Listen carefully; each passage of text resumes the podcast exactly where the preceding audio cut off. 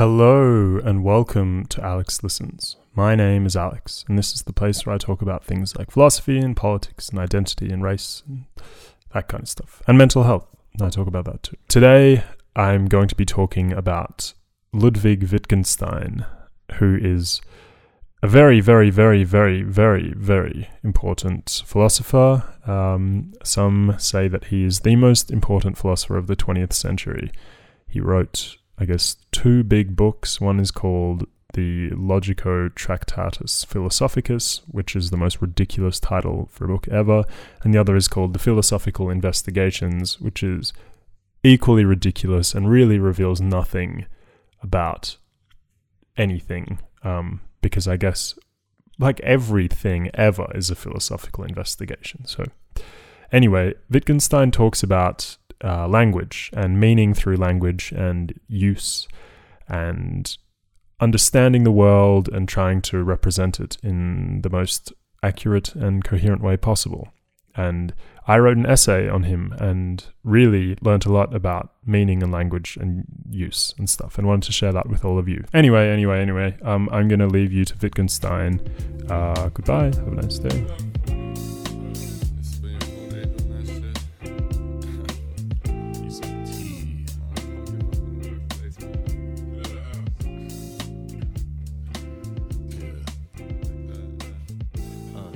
My whole day okay, kinda like I traveled on a one way. There's no way to stop feeling okay. It's not great, it's more like I'm great all day. So I said that I was going to talk about Wittgenstein, um, and I guess maybe I should give you a little bit of personal info about him. So let me just do a quick Witt.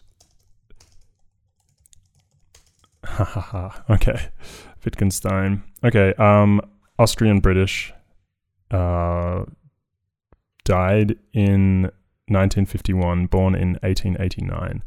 Um, went to school with Hitler, uh, but abhorred Nazism, as far as I'm aware. Um, was a very strange and troubled character. Uh, Bertrand Russell, who's a very famous 20th century philosopher, described him in this incredible way. I think he said something like he is the most perfect example of the genius as traditionally conceived. And then he says, you know, gives him passionate, I don't know. I remember like domineering, something like that, obsessive. I think these are the terms used to describe Wittgenstein. I guess I'm going to begin by talking about the what we would typically associate with early Wittgenstein.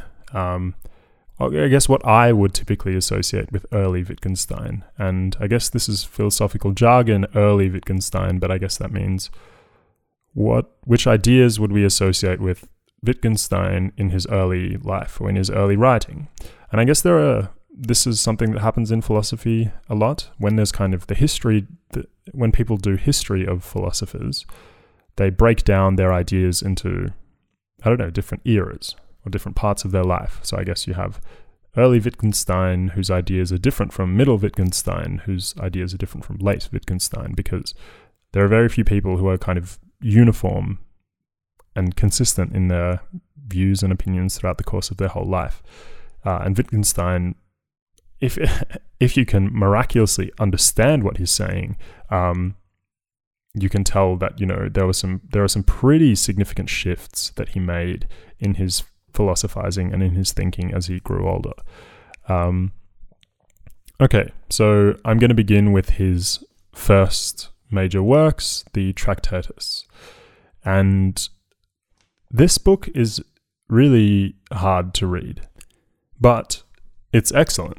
And me saying it's excellent definitely isn't me saying that I've understood what has been said in the book, because really, I don't. I don't think anyone understands what's been said in this book um, especially not me. But there were some things that I was able to understand, and that was because I spent a ridiculous amount of time trying to interpret very short, very succinct passages that he wrote. Um, and the book is structured in a very strange way. Uh, it's structured as premises that consecutively decrease in their order of importance.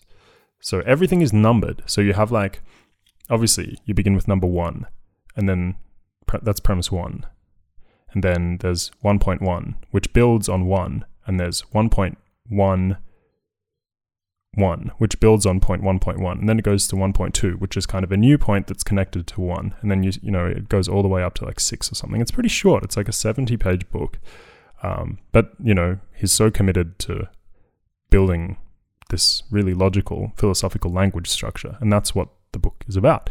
It's about trying to compose I guess one of the objectives is to try and compose an ideal, logically perfect language that can be used such that people can communicate sense and meaning consistently, eternally, forever.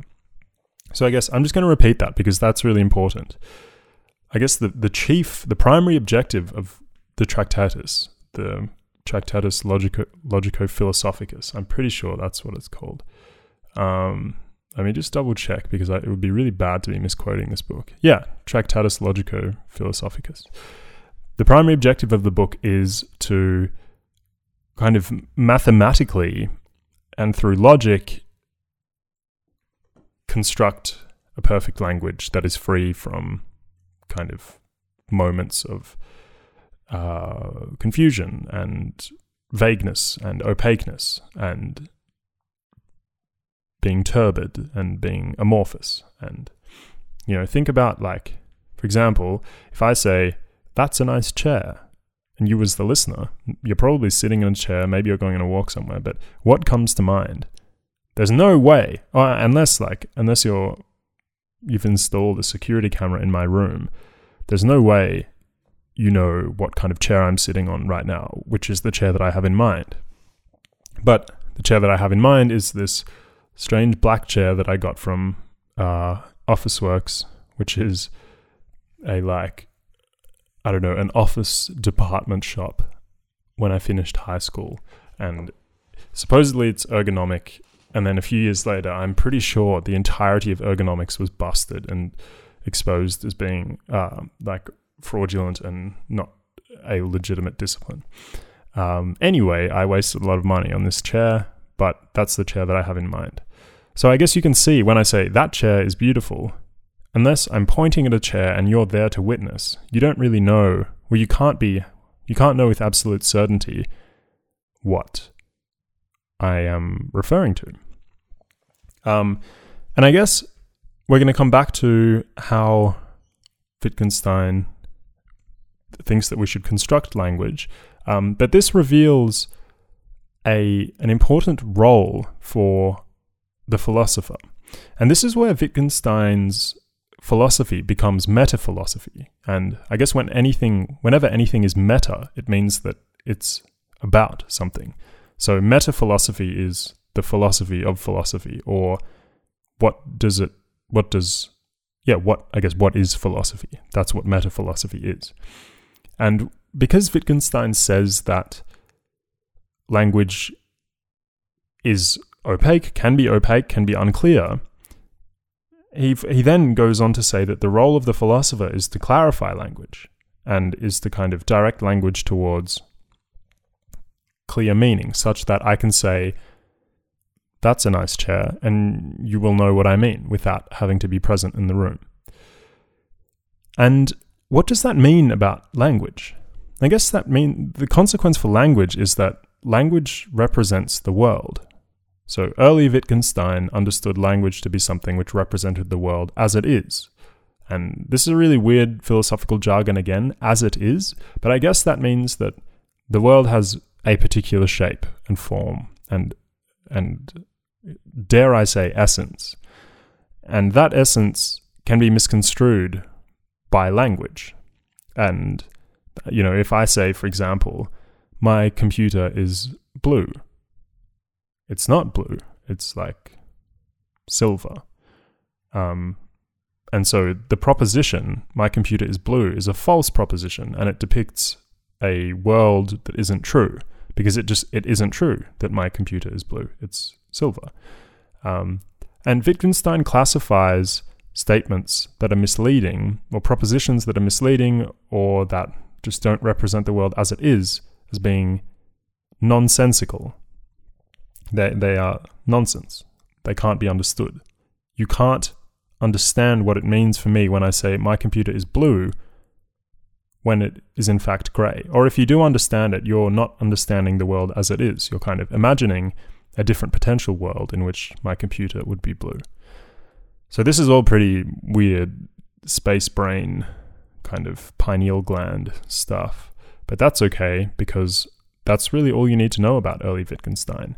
That language is a, is a vehicle for representing the world.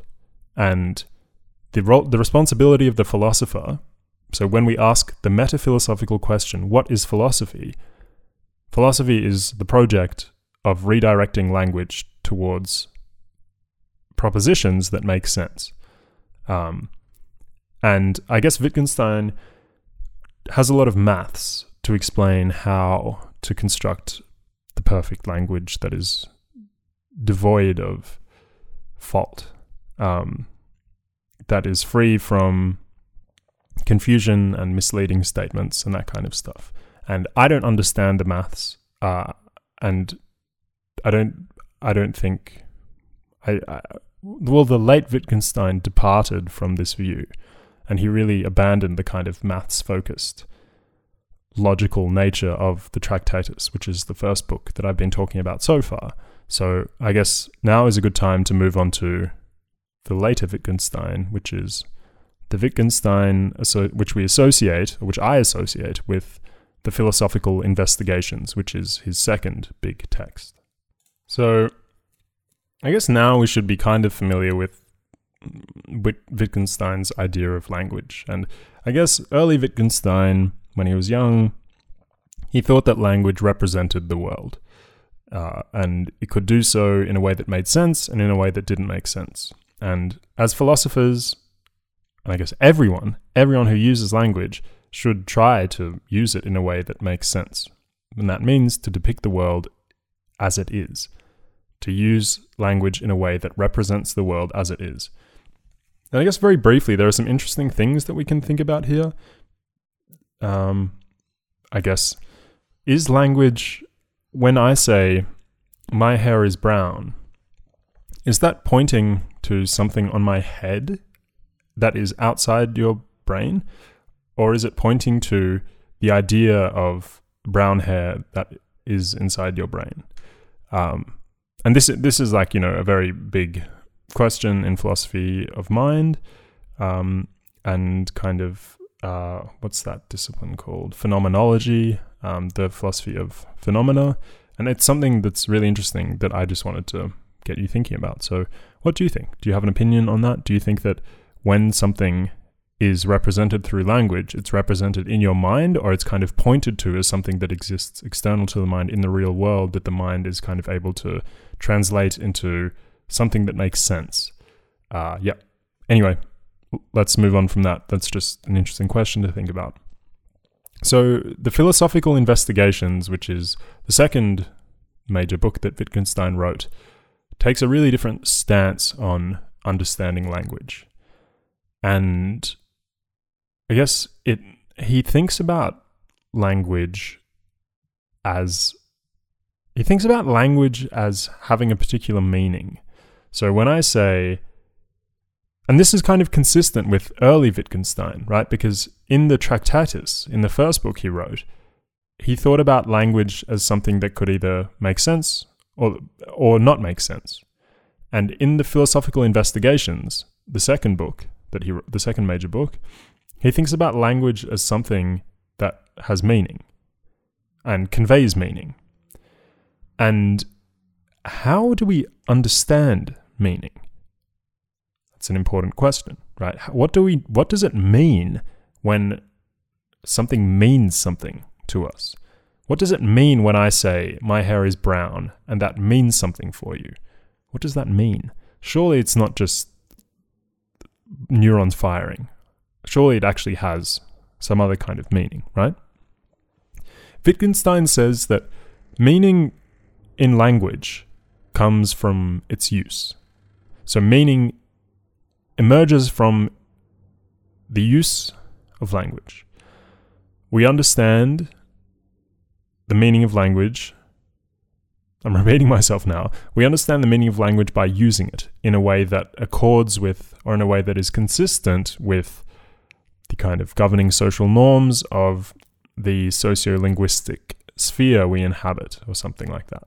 And so that means that meaning is contextually dependent, right? Because if I say blue in English, that means particular color, but it's very, very conceivable to, to you know imagine a different language where blue actually means what red means in English.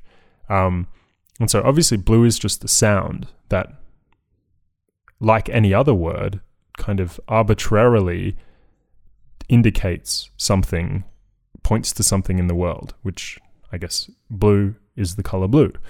Um, and so we should say that we know what something means. So I know what the color, I know what blue means when I can use the word blue correctly and properly.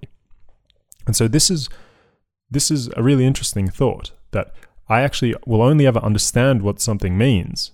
I will ever know I will only ever know what something means when I'm able to use it correctly in a sentence or in a proposition or in participating in a language with other people.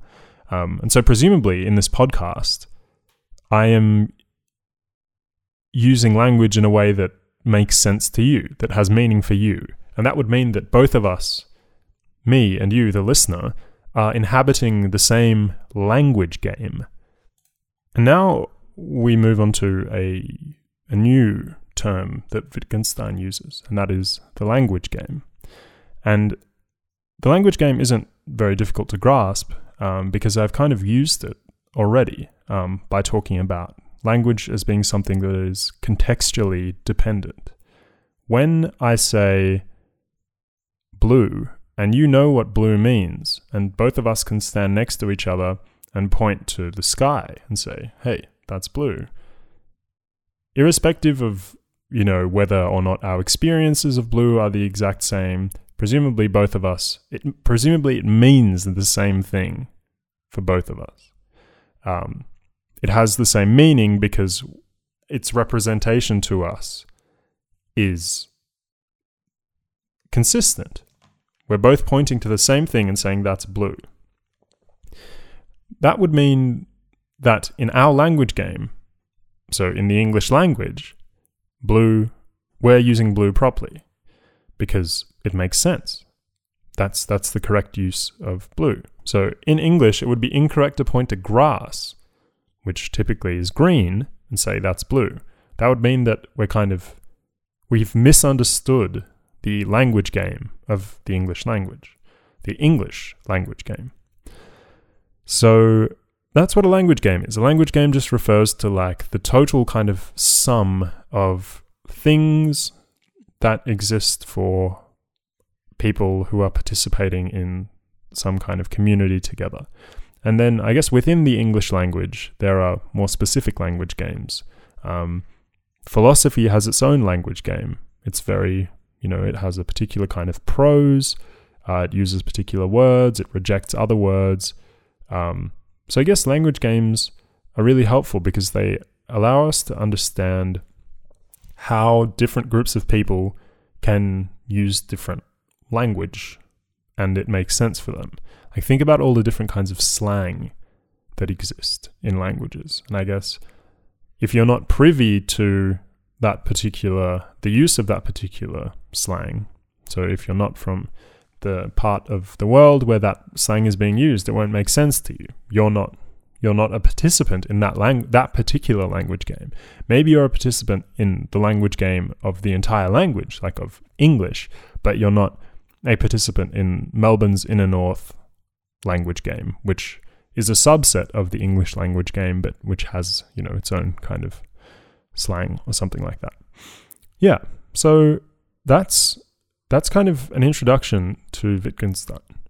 Um, we have early Wittgenstein, which sought to where where he he understood language as a means for representing the world and as something that could either make sense or not make sense. Um, and as philosophers, as people who use language, we should try and make sense as much as we can because otherwise we're kind of disrespecting. Well, I don't know. He doesn't make a moral claim uh, he doesn't really make moral claims very clearly about why this is good. But presumably, you know, you can appeal to kind of basic social cohesion. So imagine if I couldn't communicate to anyone that I was hungry. And uh, like that would be really bad. Like, I guess, you know, you want to be able to tell people that you're hungry and for them to understand what that means. So obviously, there is, you know, that's like a really uh, basic argument, but obviously, there is something very meaningful in meaning making sense, in language making sense to us. And then later, Wittgenstein, um, when he was older, he wrote the Philosophical Investigations, and in that book, he understood meaning, the meaning of things to kind of come through, to emerge from their use in language. So when I say the sky is blue, and you say, yeah, so blue, we're talking about the same thing. We're talking about, or we're, we're, we're both participating in the same language game where blue refers to that, the color of the sky and it is contextually dependent, as I said. So, blue might mean one thing for one language group, and it might mean another thing for another language group. And that's okay. That just means that there are two different language games going on at the same time. And maybe you can be a participant in both of them if you want to.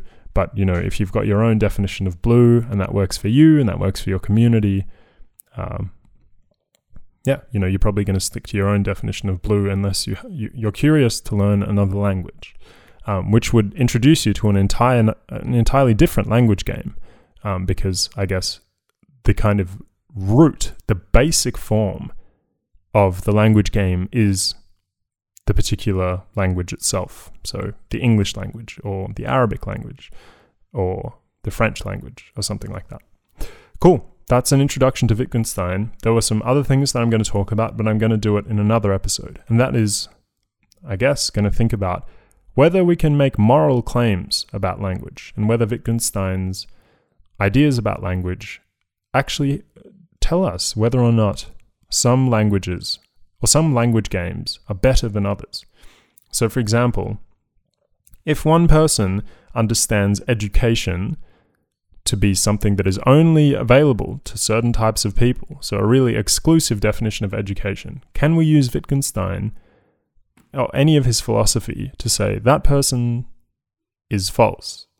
That per- that person's understanding of language is not a good understanding, and we should prioritize um, different, more liberal understandings of education. And that kind of stuff is what I'm going to talk about in my next episode on Wittgenstein, which probably won't be the next episode I record, but will be one that comes along soon. Anyway, thank you for listening. If you enjoyed the podcast, support it on Patreon, like it on Instagram, tell a friend, whatever. But if anything, if you know, there's one thing that you should do, you should follow me on social media because there I'll keep you up to date with all stuff to do with um, the podcast and other projects I'm working on. Anyway, thanks for listening. Bye. Yeah, yeah, got ambition. Nah, but there ain't no money in this business. Yeah, so how long can I keep doing this shit? Yeah, live forever, that's how I'm feeling. I'm feeling, I'm feeling, I'm feeling, I'm feeling.